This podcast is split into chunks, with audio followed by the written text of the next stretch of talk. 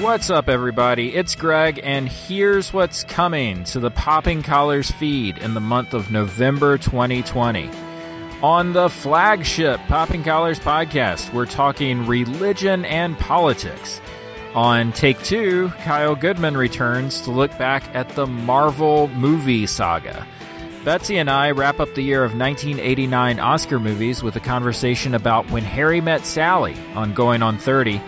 The Sacred Six arrives at the episode of Star Trek with the most famous kiss in television history Plato's Stepchildren. And finally, you asked for them to return, and we delivered. Liz and Ricardo are back with a new episode of the PC Book Club. Thanks for listening, and keep those collars popped.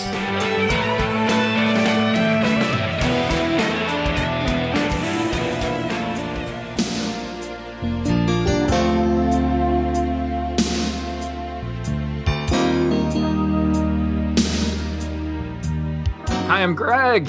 And I'm Betsy. And this is Going on 30, a Popping Collars side project where we have what she's having. Oh, no. you and Rob Reiner's mother. Excellent. Having what she's having. that being movies that were nominated or should have been nominated for Best Picture 30 years ago. This month, looking at the beloved, the genre defining When Harry Met Sally. Men and women can't be friends because no man can be friends with a woman that he finds attractive. He always wants to have sex with her. So you're saying that a man can be friends with a woman he finds unattractive? No, you pretty much want to nail him too. Grab.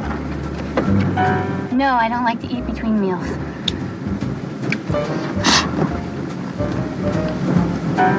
I'll roll down the window. A faceless guy rips off your clothes, and that's the sex fantasy you've been having since you were 12. Exactly the same. Well, sometimes I varied it a little. Which part? What I'm wearing. You tell her about other women. Yeah. Like the other night. I made love to this woman, and it was so incredible. I took her to a place that wasn't human. She actually meowed. You made a woman meow? Are you comfortable? Sure. I need to talk. What happened? What's the matter? Harry came over last night. I went night over to Sally's last night. because I was upset that Joe was getting And married. one thing led to another. and before I knew it, we were kissing, Make a and long story short, we did it. They dated. You're challenging, I'm difficult. I'm too structured. I'm completely closed off. but in a good way. And I'm gonna be 40 When? someday. In eight years. It's not the same for men. Charlie Chaplin had babies when he was 73. Yeah, but he was too old to pick them up. I have a brief synopsis of this movie, Betsy. Would you like to hear it? Yes. Yes. Yes. Is that the right answer? I was wondering if you were going to try it at some point on this show. I mean, Harry and Sally debate whether men and women can really be friends during their travel from Chicago to New York. Eleven years later, they're figuring out if friends can really be in love. oh, Greg, I ah! enjoyed that. That was nice. Hmm. At the end, did you write that or did you get that from someone else? Greg Knight original. Greg Knight original. Tried to steal one, didn't come through, so had to write my own. I like that. I like that. Really Betsy, good. what is your history with when Harry met Sally? Men, boys, when I was in my 20s, would sit around campfires and quote Caddyshack. Mm-hmm. I could sit around a campfire and quote When Harry Met Sally.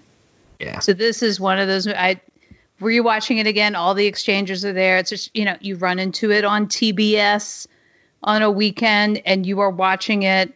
It is just classic. It's it's almost one of the it's one of those movies too that a lot of people can just agree on. We're going to watch this, Mhm. and and it's got some some things in it for other people.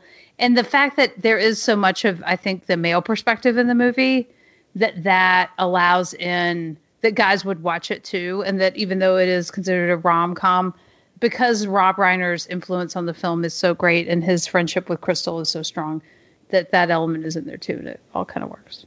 What about you? Oh yeah. Did not see when Harry Met Sally when it came out.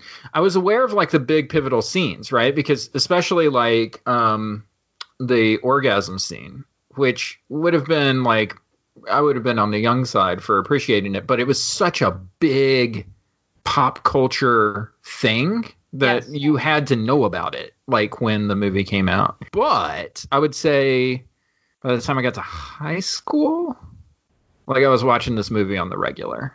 You have a great time. You hum along with Harry Connick Jr. I mean, Hour and a half later, you're in a better spot than you started. What are your hot takes on this movie?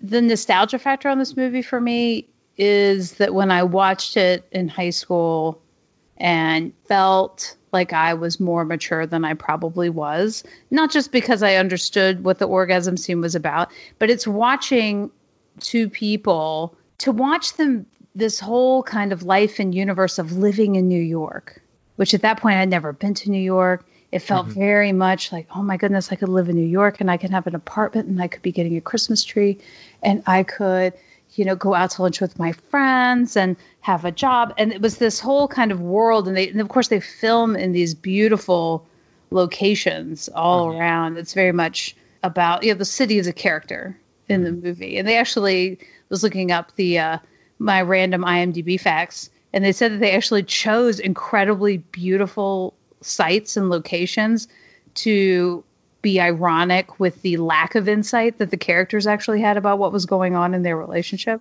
which I thought was kind of a funny, a funny set set set idea inside the story. But I think I really thought that this is what being an adult was going to be like. Oh and yeah. now watching it now, it's like, and that that also means like liking Harry Connick Jr. and knowing Louis Armstrong songs and going to fancy New Year's Eve parties and like this is what adults do. I'm glad you brought up New York because that actually ties to probably my hottest take uh, that I wrote in my notes, um, which is Nora Ephron is greater than Woody Allen.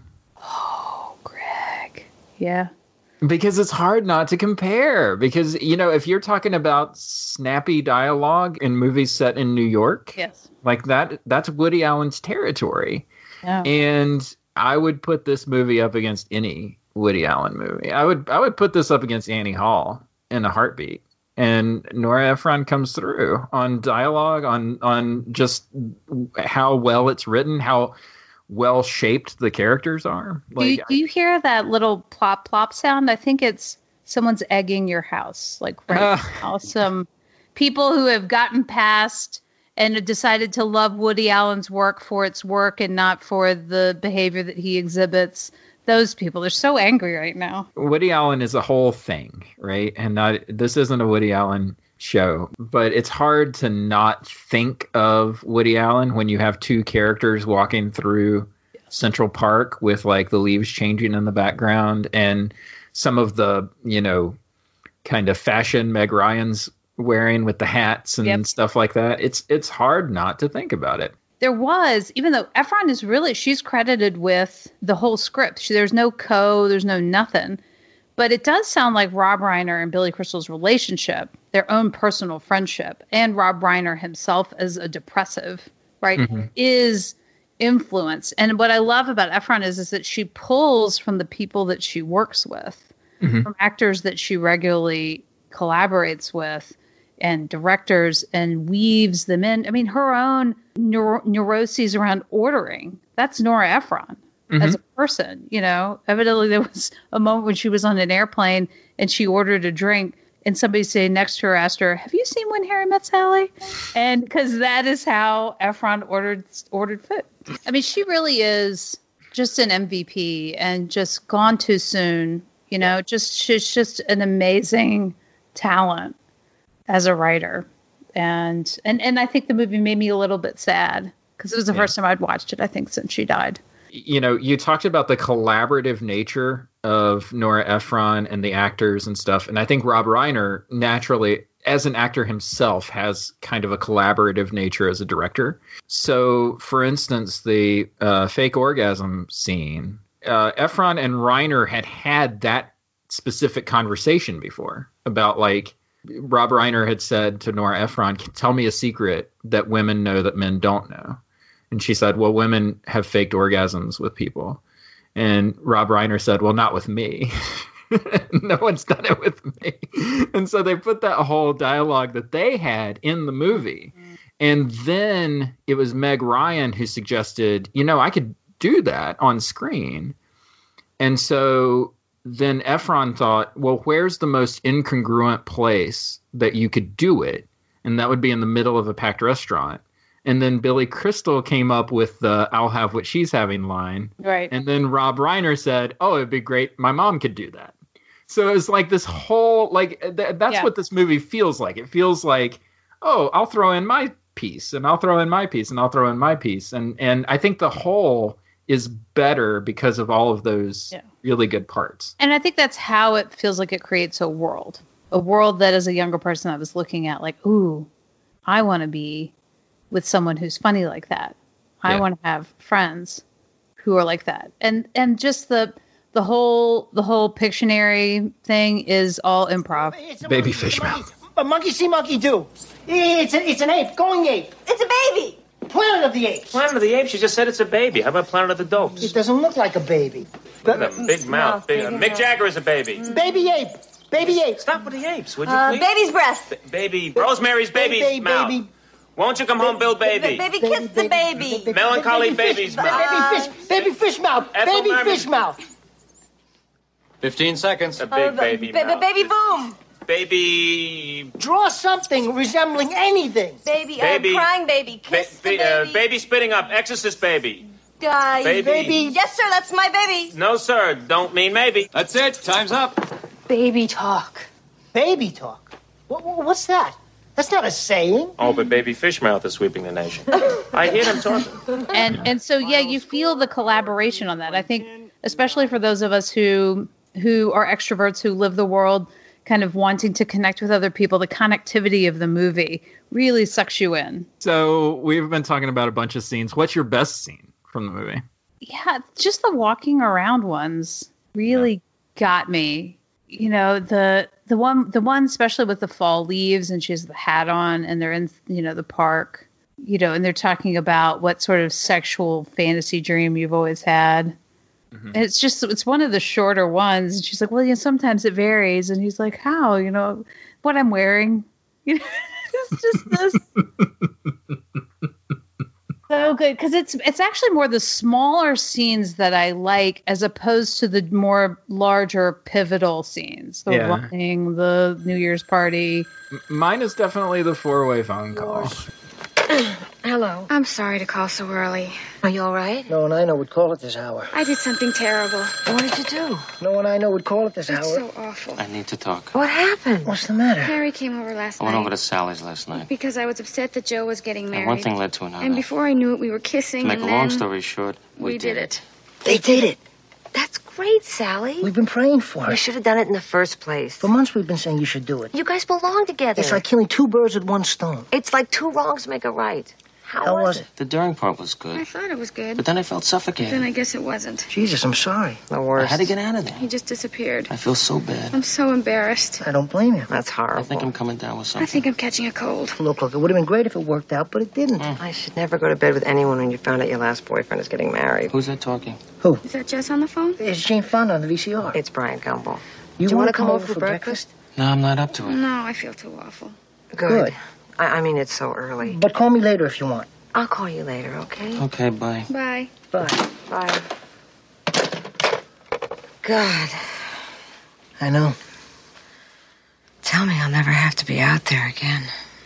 You will never have to be out there again. They did actually do the dialogue that way. So they had to film it with everybody doing their parts, you know, on the out- on the right beat at the right time. But it's got so many. I mean, I think that you're totally right. It's the it's the little lines in this movie that just crack you up. And um, and for me, it's the Bruno Kirby. Like no one I know would be calling at this hour. Right. Yeah. I think I've used that line in my regular life because it's just so delightful. But yeah, it is. It's the little lines. It's the little Yeah. lines that you know, like when they're on the airplane and she's like, you know, you look like a normal person, but really you're the angel of death. And it's just like one of my favorites. That's gonna actually segue for me into best performance, Okay. which I'll steal by saying Meg Ryan. Meg Ryan's my favorite in this. So how come you broke up with Sheldon? How do you know we broke up? Because if you didn't break up, you wouldn't be here with me. First of all, I am not with you. And second of all, it is none of your business why we broke up. You're right, you're right.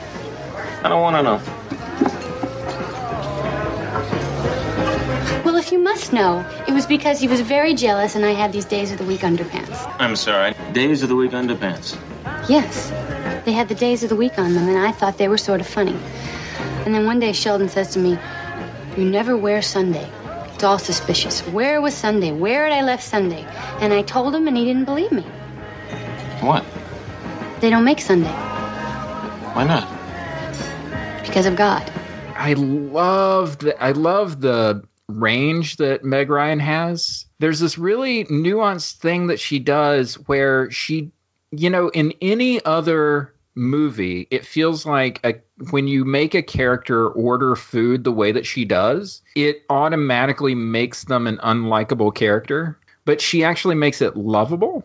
Like she makes all this fastidious stuff really lovable, and I think that that's not easy to do. Like it's not easy to be like this fussy character that's really likable at the same time. And she really she started campaigning for this role. They really it, like initially was going to go to like Molly Ringwald, and I can't imagine Molly Ringwald in this. She does do some of the things that actually I do like about what Melanie Griffith does in Working Girl is that there's a physicality at w- what she does with Sally. You know, because she's also acting with somebody who is um, almost about the same height that she is as well. But like when she walks, like she will she'll slightly, at least towards the beginning, especially when she's in that transition from college mm-hmm. to five years later at the airport. Like when they're walking on the moving escalator, and her nose is just slightly lifted in this mm-hmm. very snooty posture. And she actually does, in her physicality, loosen up, even though her character would argue that she has never changed Right. which I think is funny as well. But I agree with you. I think that she's the MVP. Uh, I think the, I think a couple of the wigs could have been better. Yeah. Uh, but especially Billy Crystal's wig at the oh my god in the opening, not good. But you know we're trying to we're trying to age this man down a great deal. But I really think she carries the day. Yeah. And I love that mirror between the restaurant scene at Katz's to to the diner they stopped at on the road trip. They do a good job with that. In the you know we've talked about aging acting on the show, of Yeah. Morgan Freeman and Driving Miss Daisy. You know, this is not a movie that I would point to as a great example of that, but they did. It's pretty good. No, yeah, but but at the same time, this is a movie about adults dealing with adult issues, Mhm. um, and that seems to be such a rarity. It- like going into this moment and then actually coming out of this moment, it's like um, you know, thirty years on, and all the top movies are about like superheroes, and you know, it's it's like adolescent. Well, and it's also a a portrait of lot of movies are about, you know, these days. it's about mental health, even though it doesn't necessarily hit mm-hmm. that over the head. I think I realized it more this time in the rewatching that when they're talking about his grief and they're talking about, you know, that idea of moving on from people or, you know, that, you know, it's not that they didn't want this, they just didn't want to do it with me. Mm-hmm. And his depression and how that kind of you know, he has like one of the most gorgeous apartments in the world in New York City. And here he is, all sad. And there's no furniture in it. You know, it's like this, you know, the lives that we build for ourselves and that we, you know, keep them unfurnished with Yeah. with some of our our grief. But I think that I didn't realize that until I watched it again. Uh, I do have some stats about the movie. Stats, stats, stats, to stats, stats, stats. For the next year's shows, we'll have like a big stats sound effect, stats theme song sound effect. Be yeah, great. it'd be great. Mhm. Yeah, next year. Stats about the movie. This movie opened on July 14th, 1989. Nothing Yes. says Fourth of July like Nothing says Bastille Day. fall-oriented movie. okay. Domestic gross of $93 million, making it the number 12 grossing movie of 1989. Not bad. Not bad. Not bad. Uh, it is the number 821st top grossing movie of all time. And you're going to have to buckle up for this trip. Oh no. Triple feature. Okay, I'm ready. One of these things is not like the other. okay, I'm ready. because when you watch When Harry Met Sally, you were sandwiched between Red Dragon. What is that?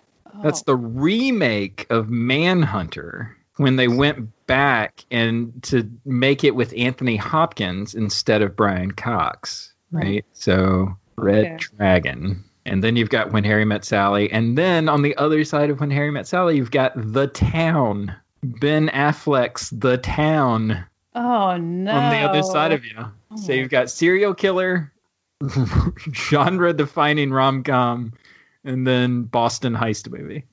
What do these movies have in common? Is my question to you.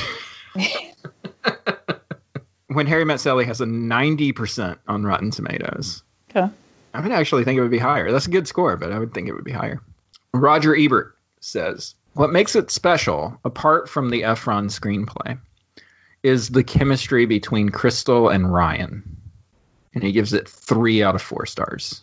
Okay. Mm-hmm. Mm-hmm. Pauline Kael had no review of this movie, and I think we are now exiting the Pauline Kael zone. I think that she's done as of 1990. So we say au revoir to Aw. Pauline Kael. Had we started this podcast 20 years ago, we had a ton of Pauline Kael. We would have. Well, that means that means that we're gonna need to get another female reviewer. yeah, who do we, you know, yeah, we'll have to kind of figure out who's that female voice that we want. it could be friend of the pod Ann Hornaday. Yeah, when does Ann start writing? That's a good. que- That's a good question. I'll have to start looking up Ann's stuff and see when she starts writing. That'd be awesome. Um, but that's a good. That's a good call. How did it do at the Oscars? It obviously did not win an Oscar. However, it was nominated for one Oscar. Betsy. The category I want to put it in that we have so far in the course of this series that there are now 15 movies nominated for best screenplay is the way this feels right now. Just saying. Every movie we've talked about, it feels like has been nominated. Nominated for best screenplay. And this is still before we're dividing it up, right? No, it, we have been dividing it up. Okay, we have adapted So versus we have been original. doing adapted and original. Yeah. Okay. Okay. I think I'm learning something about the Academy over the courses. Mm-hmm. So this would be I'm saying best original screenplay. Am I right? Ding ding ding! Ding, Best ding, ding. original screenplay, Nora Ephron.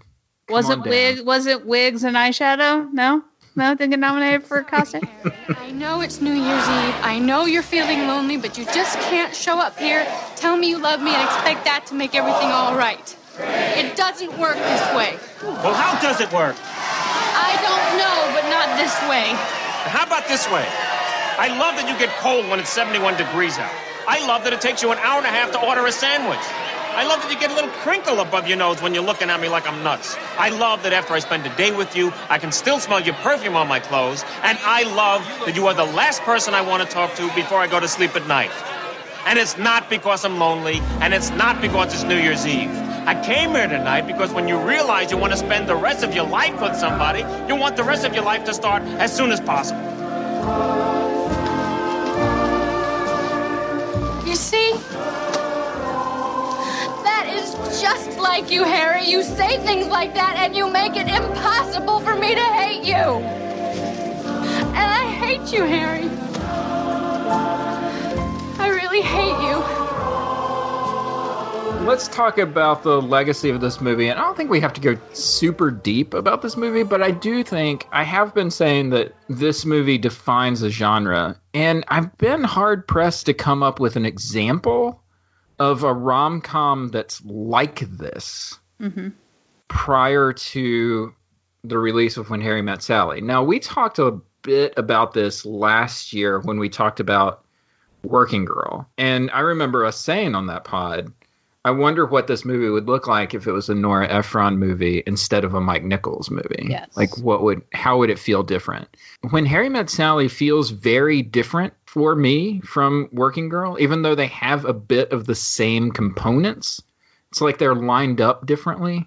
And so I feel like when Harry Met Sally is the first rom com as we know it, which is stories about comedic romantic stories about adults. Because we have something like this with the teen melodramas in the early 80s, Mhm. right? So, like, your 16 Candles and your, um, you know, just John Hughes stuff, right? Right. Like, that has that kind of feel to it. This is the first, like, adult rom com. And coming after this, you're gonna have a ton of these. You're gonna well, and like, I think without the because Working Girl also has a has kind of a, Cinderella coming up. There's a fairy tale quality that's more present, I think, in Working Girl than is in this movie. So that has a lot more. There are other tropes that you're playing on in Working Girl.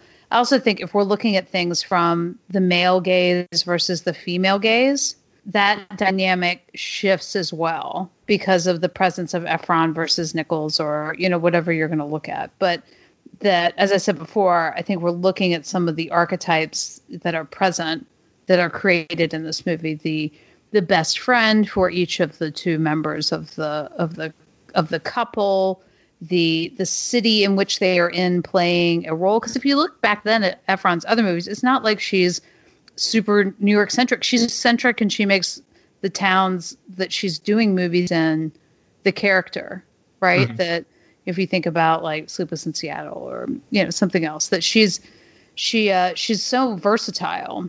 It is it is it's it's the comedy aspect that's in it because you could look at say the movie Heartburn about her own life and you know Washington's a character in it and all this kind of stuff and it's based off of her own relationship with uh with Bernstein but that that is not a comedy and Right. and there are comedic parts because Ephron embraces that life is full of tragedy and comedy and it's all of it together Mm-hmm. and but this is really genre defining yeah. I think, if, even if though it's by a person who is very malleable in how she would involve herself in different genres too.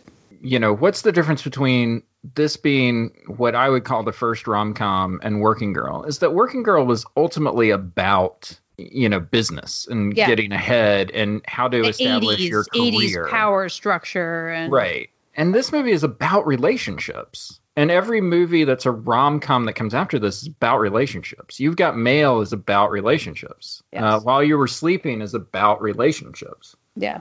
Uh, and I think that that's sort of the defining factor for me as far as like what a rom com is. Like your characters have to be talking about how they relate to each other. I'll throw this out though: is When Harry Met Sally the best example of the rom com genre? Like, is that is it the standard bearer? I feel like it is. I think then you put that genre in the hands of people that are not as skilled writers, and it can become poorer versions of itself.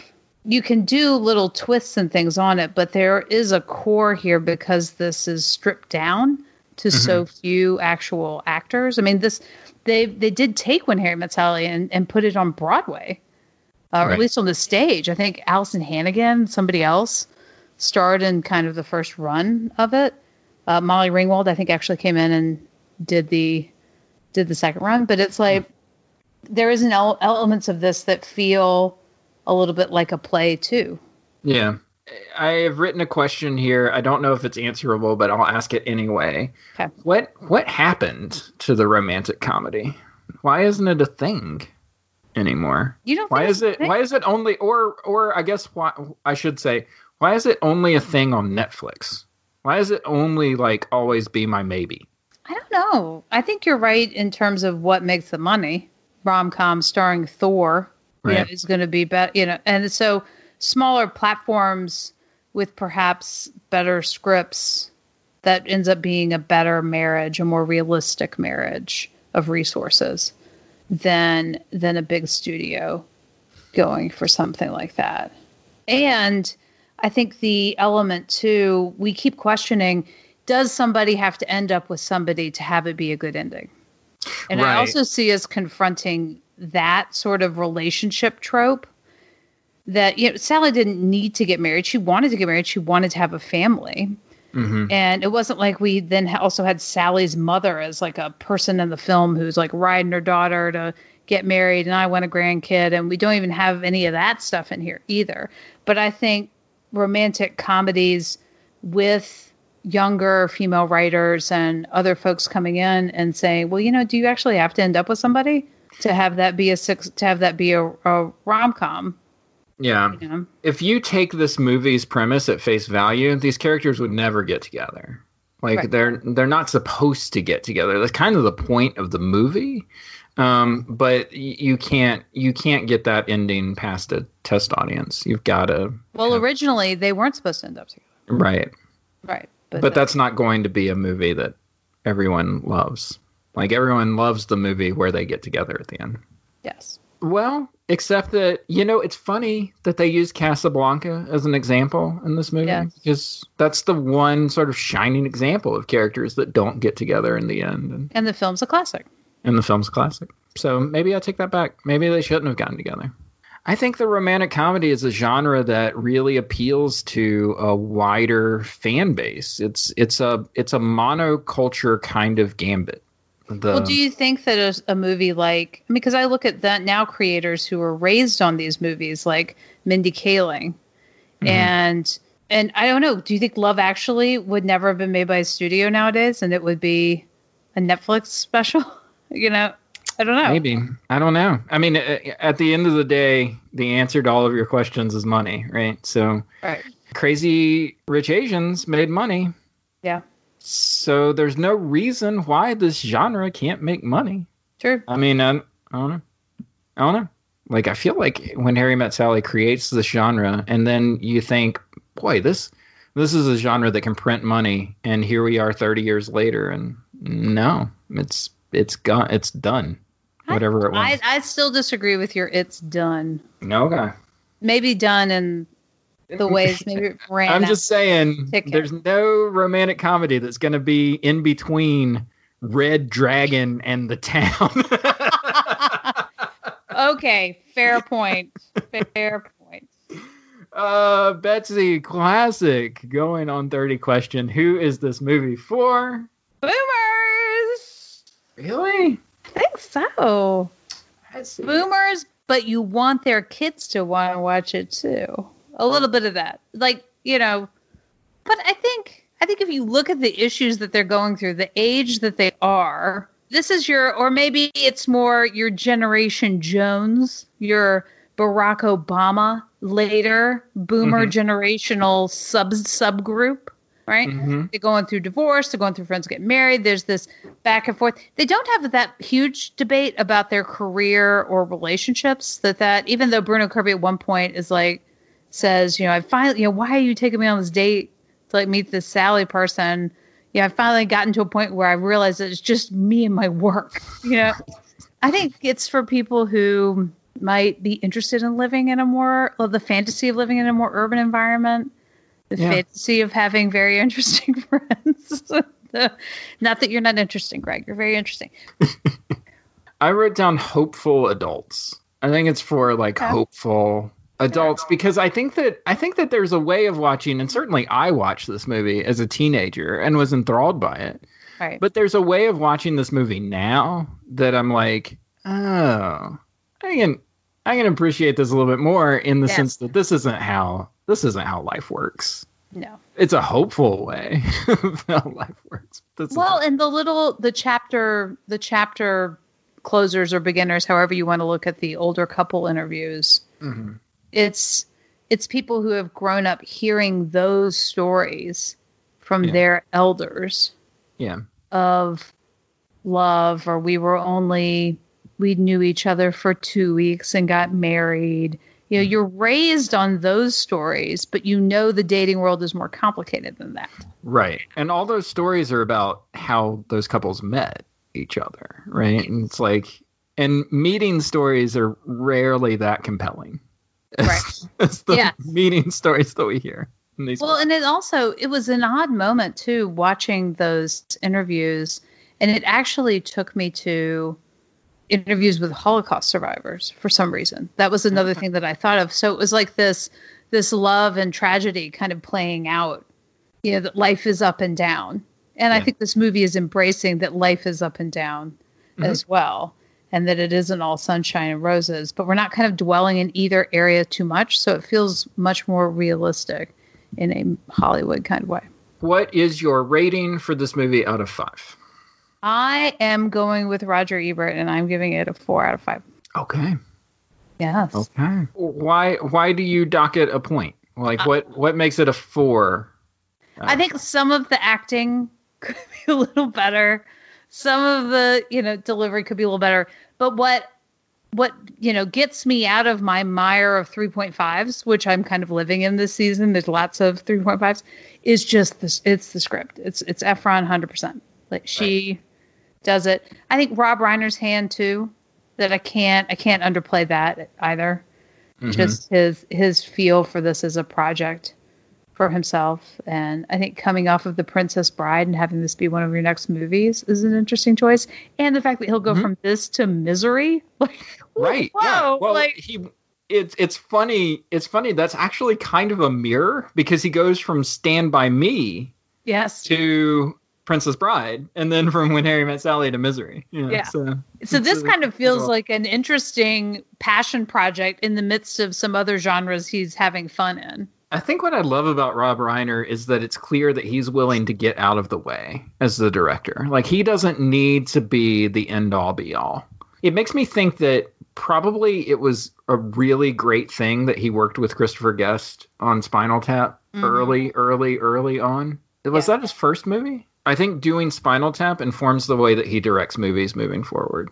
Yeah, yeah, that was his first movie. He'd done a couple of TV movies, but yeah, Spinal Tap, The Sure Thing, with John Cusack, and then Stand by Me, Princess Bride.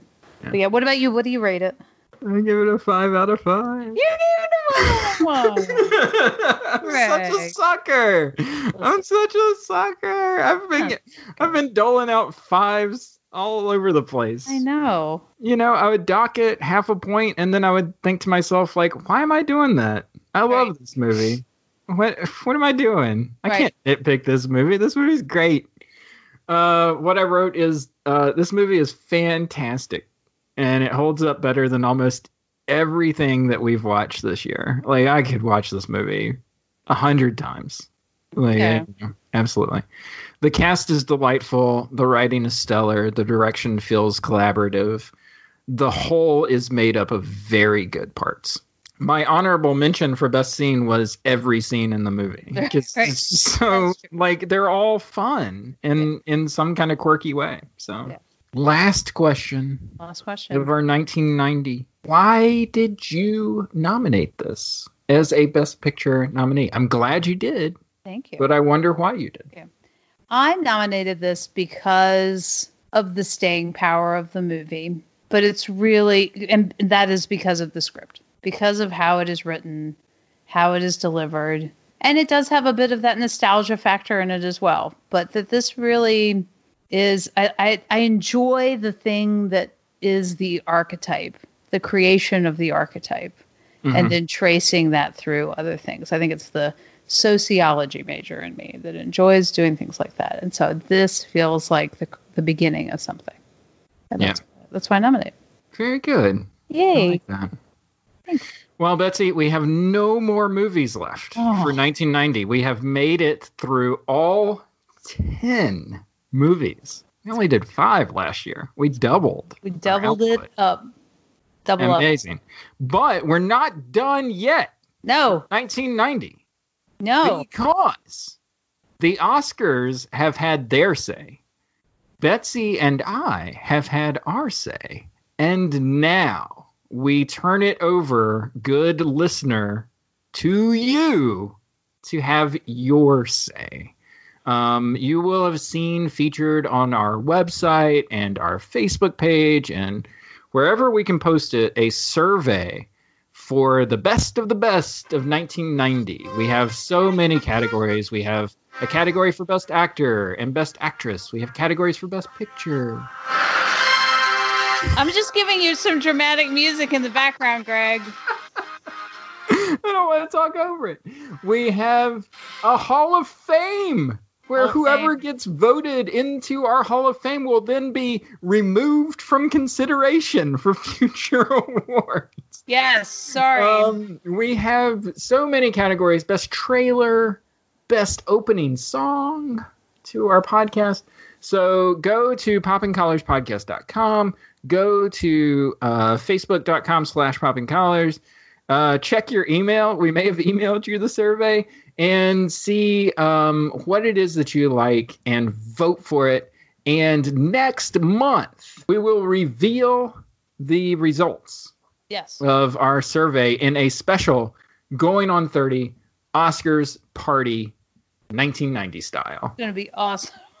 Lots of, I mean, 1990 style. Yeah. Lots of baggy jeans. Well, no, now this is a particular 80s 90s turn. Like I got to I'm going to have to look up some pictures from the 1990s Oscars uh, to really kind of get down what Yes. the styles are. I can uh, we maybe we'll put up some some dressing. We'll, we'll give Uh, you some fashion tips so- yes. for what you can wear to our Oscars party. Yes. Uh, but it's a great way to end the year looking back over what it is that we've talked about. Lo, these 10 episodes. Thank you for following us the whole way. Yay. And on the other side of our Oscar party is 1991. The Oscars of 1991. Get ready for some mob-tastic movies. Yep. This is how we're going to move some people out of being nominated in categories. we're Yep. gonna we're gonna go from rom-coms to the mob pretty soon. So Interesting to see what the world was interested in at that time. Very interesting. Betsy, thank you for strolling through a leaf field Central Park with me. Greg, I would buy a Christmas tree with you any day. And we will see you next time for our big Oscars party extravaganza. Bye. It had to be you. It had to be you. I wandered around and finally found the somebody who